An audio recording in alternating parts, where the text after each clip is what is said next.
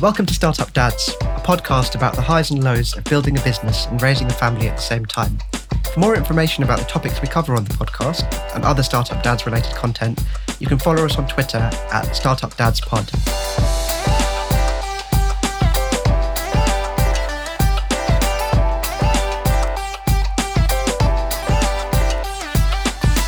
I'm Amrit, co founder of Hyper Exponential, a tech startup that I co founded in 2017. It's grown from a two person team working out of my kitchen to a profitable business with several large clients and more than 20 team members across London and Europe. I'm also dad to Evie, my first child, who was born last December. Welcome to this week's episode of Startup Dads. I'm absolutely delighted to welcome Ben Hardiman to the show. Ben, thanks very much for coming on the show. How are you today? Fantastic. It's great to be here. So, can you tell us a little bit about what makes you a startup dad? Well, I suppose I fulfill the two main criteria. I'm certainly a dad, uh, father to three children, um, two boys, Lucas and Matthew, now teenagers, uh, 15 and 17, and then little Charlotte, who's bringing up the rear, aged eight. So, um, long commitment on the family front. And uh, as you can imagine, with two teenagers, um, they've been uh, a significant part of the startup journey for the which I've been on pretty much since the beginning of becoming a dad. It actually coincided with parenting happening to me, which is how sometimes fathers feel about these things. But yeah, no, yeah. Um, it's. I would say that having kids has really influenced all my entrepreneurial decision making in one way or another. They go hand in hand, as a lot of other startup dads would would recognize. I mean, I've always been an entrepreneur, but I started in my sort of tech startup journey upon becoming a parent because I needed to move out of the filmmaking game fast because that wasn't bringing in the ba- bringing home the bacon, which any new father would will, will realize becomes an urgent priority. So you've built an incredible array of different businesses. Um, can you talk us through a little bit about what you what you made? I'd been a filmmaker in my twenties, but when I turned thirty and parenting sort of entered the horizon, I felt I wanted to still be engaged with the world of film but also kind of combine that with what I seem to enjoy the most. Rather like Hugh Grant in About a Boy, he was a sort of professional internet researcher, which kind of is what I found myself doing a lot of around about the year 2000. So I thought if I can combine filmmaking or the film world with uh, entrepreneurship, then um, it could be a winning combination. Or so I thought.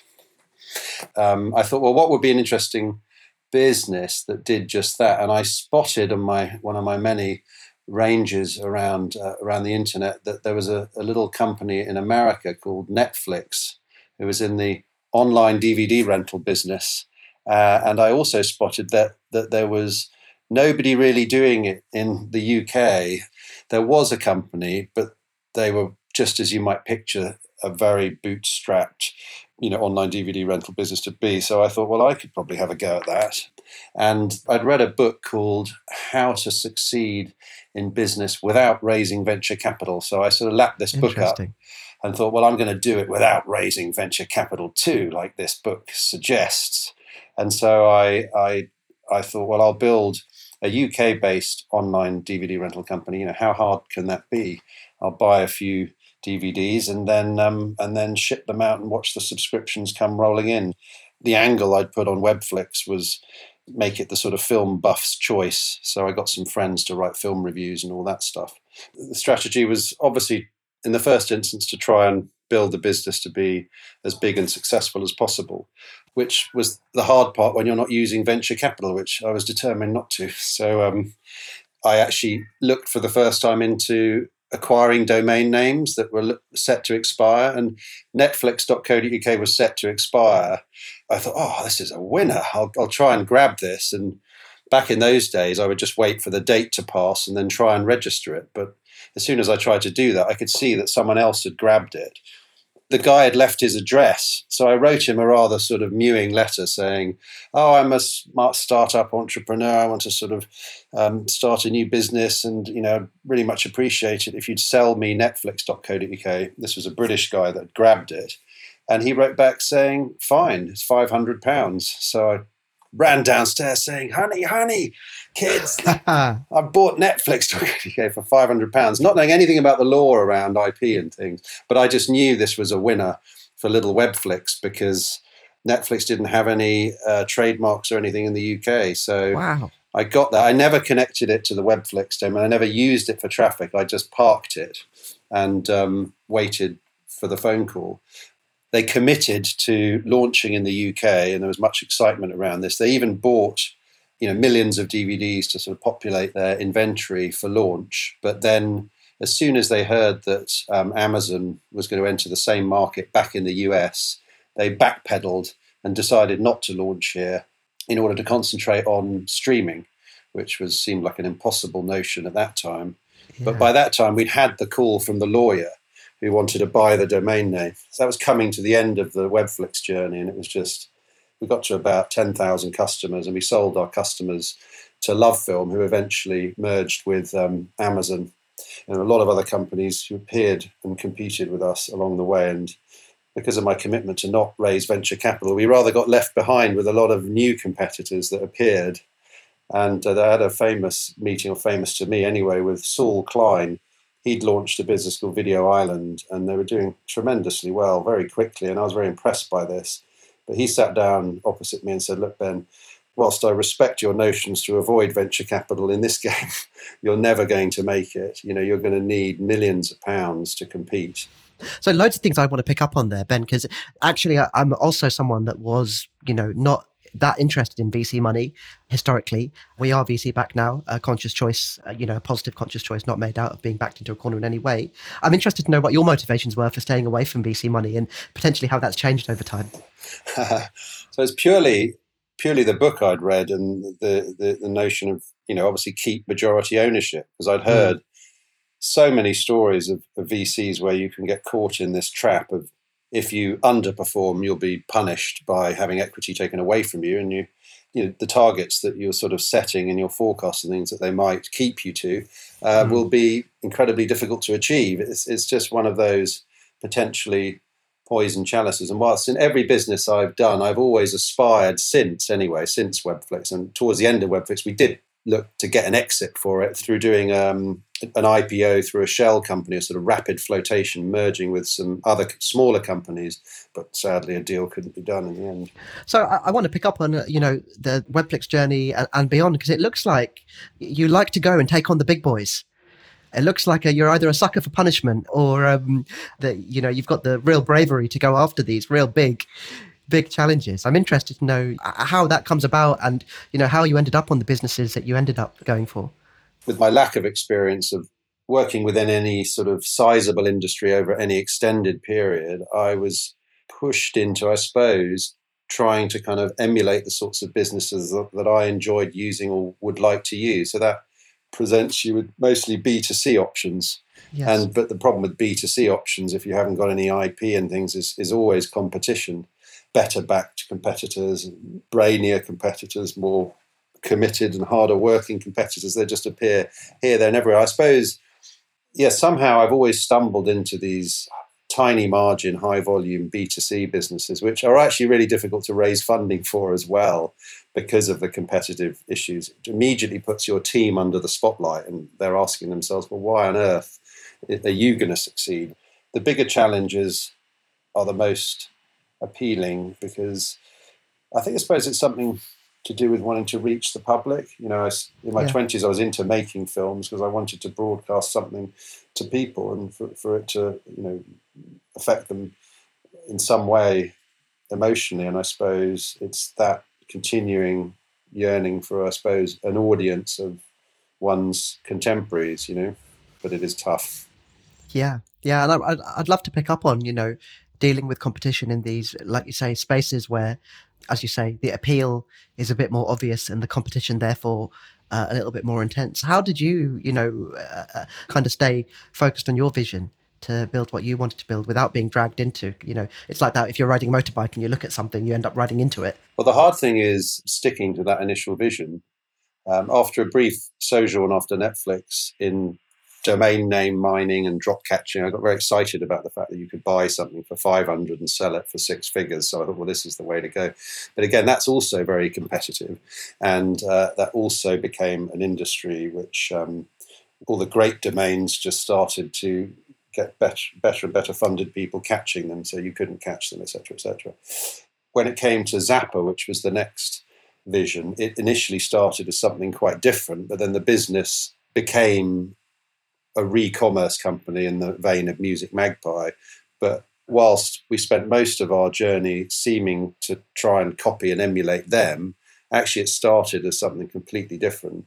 And with Webflix, I'd outsourced the development of the technology, and that was the mistake that I didn't want to make again, because when investors came to Webflix, they looked at the platform we built and they realized they'd have to start again from scratch uh, if they were going to invest. And so I, I, I hooked up with a, a, chap that I met through my network called Matt White, who's a very capable and quite brilliant developer, really, in a way. And I thought, well, Matt, why don't you and I, you know, um, do a startup together? And um, I thought, well, this his uh, experience lent itself, I thought, very well to another startup that I had in mind. But but Zapper was originally intended to be a marketplace for uh, books, CDs, DVDs, and computer games, where you would you'd you would rent a barcode scanner in the post. It would come to you. You'd scan all your books on your shelves, all your DVDs, uh, all your CDs, post it back, and then we would populate your shop with images, valuations, and it would yeah. be like a. The idea is it'd be like a sort of stock market for everything you had in your home, and we tell you every cool. day that your stock had gone up a bit, and just Matt looked at me like I was out of my gourd and just said, "Mate, I can't. You know, it'll take me." Years to build this, and I don't even understand what you're trying to achieve here, kind of thing. At that time, we could see that Amazon had started what is now its Prime delivery service, where they hold people's inventory and ship them direct to customers. It was called Fulfillment by Amazon, and there was nobody doing it. And we noticed that, um, you know, for example, uh, Da Vinci Code, which was the most popular paperback in history at that point, uh, Dan Brown's Da Vinci Code, we realized that if we got hold of pallets of you know copies of that from from charity shops or where, wherever and, and ship them to Amazon, everyone would buy our copies because we'd be the only sort of prime seller there. So we realized we could get hold of inventory for peanuts and then sell it on Amazon for this glorious margin. Um, and so we just suddenly, instead of doing this digital media shop that we'd had envisaged, we just simply set up a business in in Chiswick, small warehouse, just shipping pallets to Amazon of any old cheap stuff we could acquire, you know, by advertising on Gumtree, you know, looking for books, looking for CDs, looking for DVDs. And boy, did they sell. And Matt, you know, because because at that point uh, there was no software to help you interface with Amazon's fulfillment system. Matt had to code his own one for Zapper, which enabled us to just scan stuff in and automatically price. So we were building our own software that just made it easiest for us to ship in volume. And so you start making hay, but the sun didn't shine for too long before a lot of other better, bigger funded businesses just got in on the game. And then the game became how do we acquire stuff from the public? And we thought, well, there's this company, Music Magpie, seems to be doing something pretty similar. Why don't we slightly emulate what they're doing? So we sort of became an accidental competitor to them. Even with what I thought was an impeccable reputation, having you know, launched this Netflix competitor, uh, I, I, still didn't manage to raise a penny for, for Zapper until we'd actually finished the website. And the website took what we thought would be three or four months, but it took about 18 months to finish and launch. And it was quite a hard journey, me and Matt sitting in a room together whilst he coded and I sort of drummed my fingers, you know, is it going to be ready next month? Is it going to be ready next month? But we did eventually get there and brought on some investors. Instead of drumming my fingers, I thought I'd, you know, go back to a bit of internet surfing and things and thought, well, why don't we apply for Dragon's Den? Um, it might come in handy once we're actually launched. You never know, type of thing. You always think things are going to happen a lot quicker.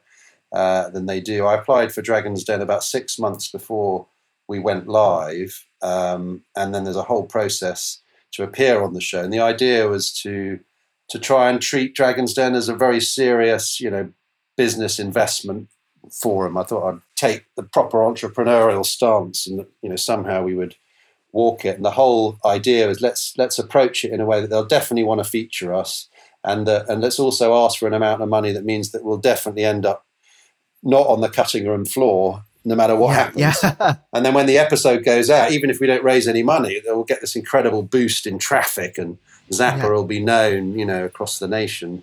But it panned out slightly differently from that, though, didn't it? You made it more further than that. So well, it it, it, did and it didn't. But uh, we'd hoped to appear on the show and sort of sign up Peter Jones or you know Duncan Bannatyne. You know, at the moment we'd launched, and we could sort of go off into the sunset together. But unfortunately, we needed outside investment before then, and that outside investment that we'd secured, which was about fifty grand, which was quite a punt from the investors on a website that had only just gone live. They wanted a sizable sizable chunk of equity for that because they were also putting in a lot of time and effort and you know helping us along the way. But it didn't go down too well with the Dragons that we were standing in front of them four months later saying, you know, we want um, you know two hundred fifty thousand pounds for sort of you know five percent of the or eight percent of the business or something. Um, when three months before we'd put fifty thousand in and given away twenty five percent or something like that. Yeah. So it made the whole thing very antagonistic in the den itself, which I wasn't really expecting. But that's the whole thing about that show is they'll make sure they tackle you in an area that you're not really expecting. But it's pure theatre and pantomime. Of course, it's not uh, a serious business investment for them. It's for us, it was an hour and a half's filming in front of these very well made up pantomime villains and this sort of rickety looking old set. Um, and um, and of course, they then edit that down to whatever the length of your segment was. In our case, it was about nine minutes long, and they can do with it what they will, and they will do that. So thank goodness Theo made the offer at the end of it, because I think if he hadn't made an offer, the, the editor would have re-edited it to make me look really stupid and put in pauses where you know ever they wanted, and so it was a. But it was a. It was a great experience. Matt was very reluctant to do it. He took some persuading, but I think in the end, um, it's been you know a positive experience it's a challenge for any entrepreneur just in terms of anxiety reduction exercise to go on and do that. So it was nice to when you overcome these great fears like public speaking, it helps you, you know, helps build your confidence in other ways, assuming it, it, it isn't a total disaster, which fortunately it wasn't. You've done a lot of different businesses, a lot of different areas and domains, and you've had kids along the way. What did you need to do, and how did your life change as you started a new business with kids being uh, you know a, a, key part of your life? And you know as you have more kids you know your life and family situation and obligations change. So you know how did your life change as that happened? And how did that approach you know change your approach to entrepreneurship? Well the beauty of being an entrepreneur many fellow entrepreneurs will recognize it's often a either a conscious or subconscious desire to just not have a boss and being your own boss especially in this age of broadband proliferating essentially means that with all the travails that can come with it, you can be at home whenever you want, if not all the time, and be there for the first few years of your children's lives, which is so precious. Up until about the age of, say, six or seven, uh, that's when you know children become fully formed around about that age, and, and whilst of course schools and things will influence them, and you will influence them beyond that in a myriad of ways, they become who they are at that age, and so it was just a wonderful privilege to be around them. The boys, when they were very young in the Webflix and, and, and Zapper days, uh, but also it's the extra motivation. You know, you know that um, failure isn't an option, and so you you you build the sorts of relationships with investors and your board in the company that's all around this sort of all in commitment that investors really like to see. You know, this guy is all in. He's a family man. You know, this he's hundred percent. He's not doing anything else but this. That's this is what I want as an investor.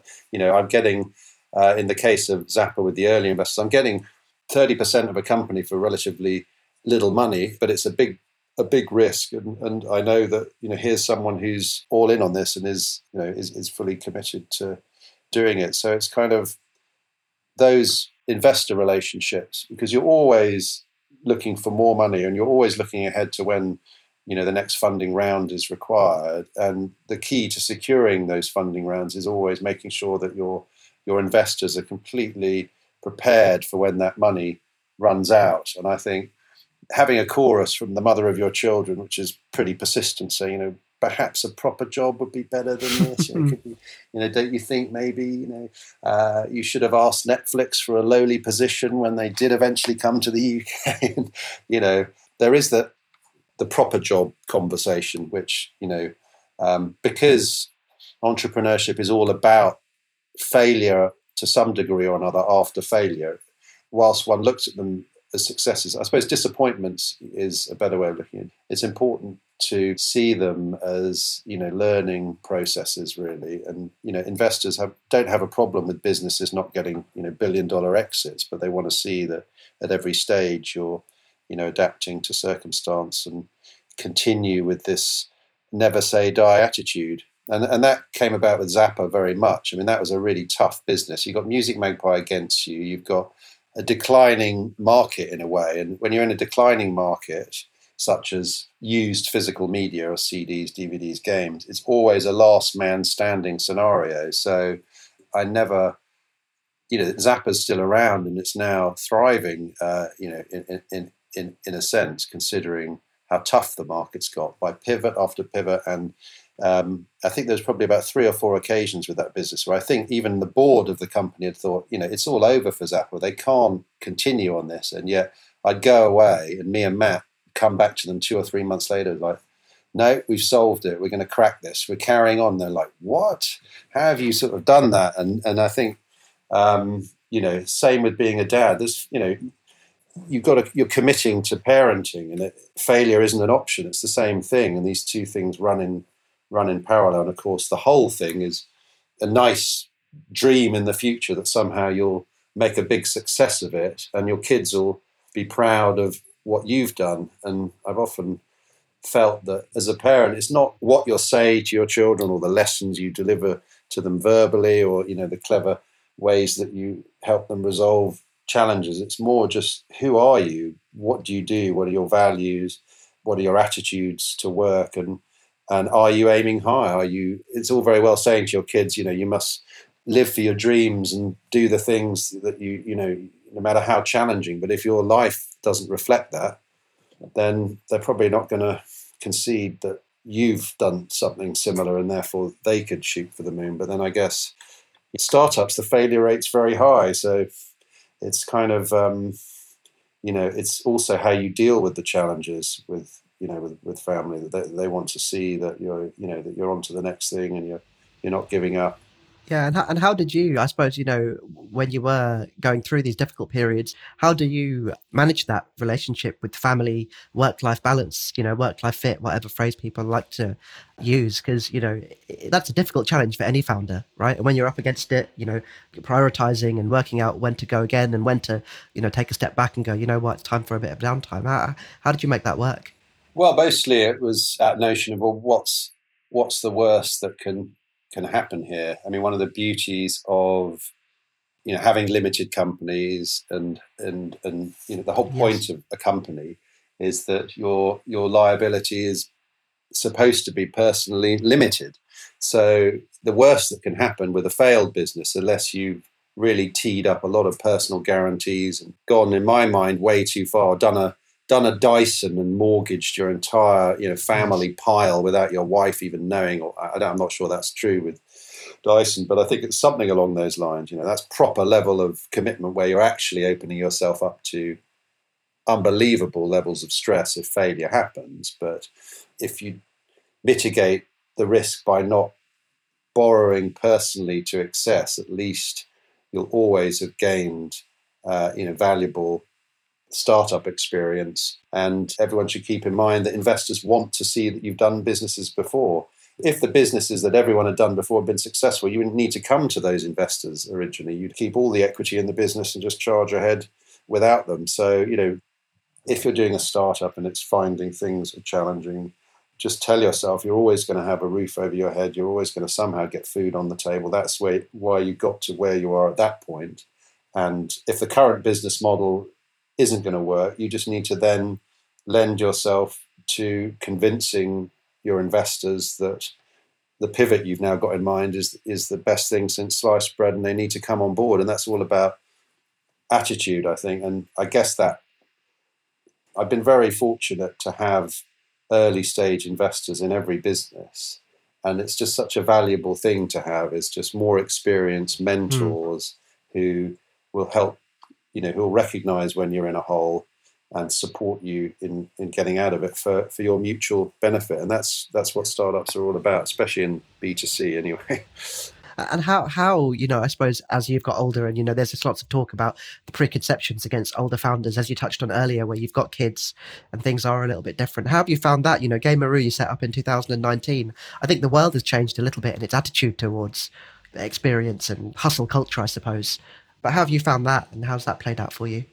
I think I once read that, you know, the last thing investors want to see is, uh, you know, a founder in his 50s still cracking on with the same old ideas, you know, lo- losing touch with the young people and what they're really into. And I did feel the sort of hackles go up a bit. I thought, well, hold on a minute, that is quite similar. So should I do Gameroo? Because that's it's physical discs again.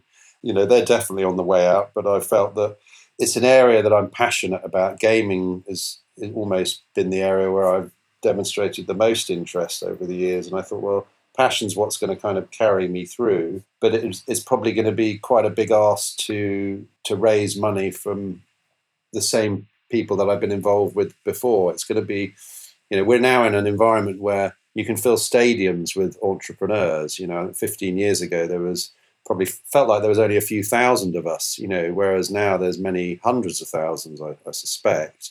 And you're now having to really get your product into the market properly. And the tools are much easier to do that, and the barriers are sort of falling down all the time. And you can use Shopify to launch your shop, and you know it's not difficult for people to to enter the market cheaply and efficiently. And so that combined with the fact that it's a third sort of B2C business, which um, probably isn't going to excite investors I think I just made a decision not to go out to, to, to the investment market until we had sufficient traction. But then this idea of crowdfunding came about. And so we kind of built the launch of Gameroo around that. Again, slightly not realizing that with crowdfunding, you kind of need to sew up 70, 80% of your total investment before you do it.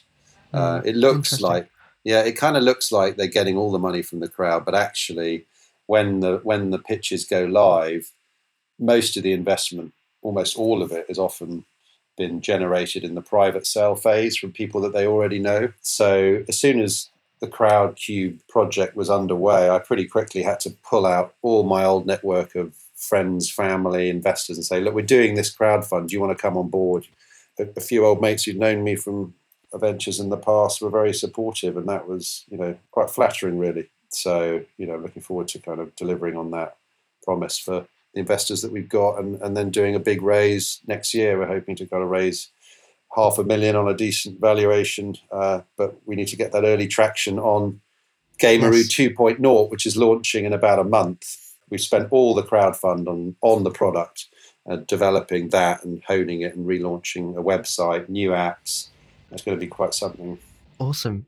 So I suppose the question I, I, like to ask all guests is one I think particularly interesting to ask uh, you, Ben. So your journey in entrepreneurship, it sounds like you've been up against it. You've a journey that includes Dragon's Den, taking on the big boys. What's the biggest lesson you've learned from entrepreneurship that you want to pass on to your kids? Well, it's recognition that it's a lifetime addiction. Um, all the successful entrepreneurs I know have, have never stopped. It's not something you you're going to be able to pack in and go back to having a normal job very easily, uh, although tempting offers may come. So, you know, my advice would be time your jump into entrepreneurialism at the right point. You've got to be ready financially, I think, to shoulder that first failure without it breaking you. That's not to assume it will be a failure, but you know your first startup is going to be a learning process. And, you know, of course, there are ways to mitigate that risk.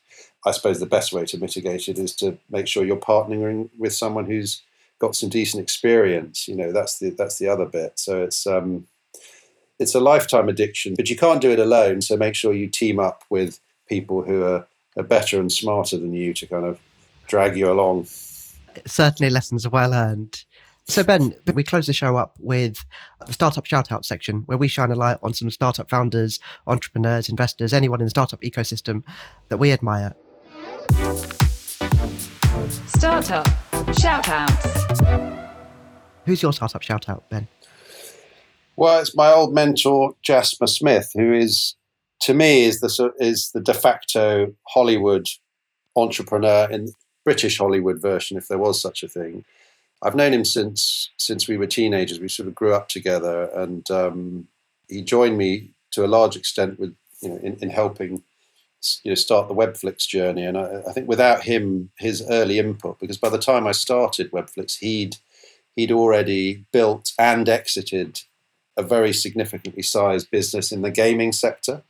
And for someone who you know graduated as a sculptor uh, and who was never seemed to me had any sort of business training or anything like that, he demonstrated this incredible level of calm, quiet, generous, sort of open confidence that was just very infectious to all the people around him. He sort of exuded a very generous and welcoming attitude to entrepreneurialism, which I still I've never quite managed to mirror or mimic in any way. It's a unique skill he has. He had this tremendous exit with a company called PlayJam um, back in the noughties. To he sold that to a, a big American company for many many millions.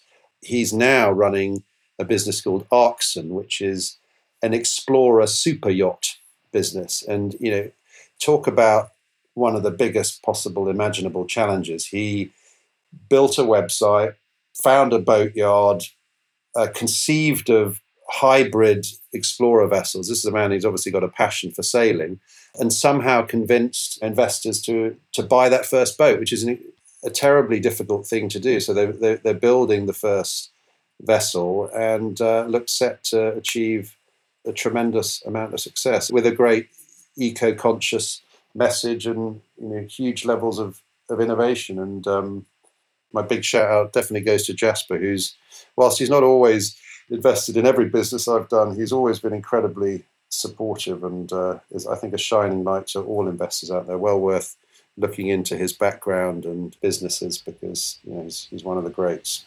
That's great to hear, and it's always really good to hear about super successful, impactful people that are good human beings that are in it to make the, the ecosystem a little bit better.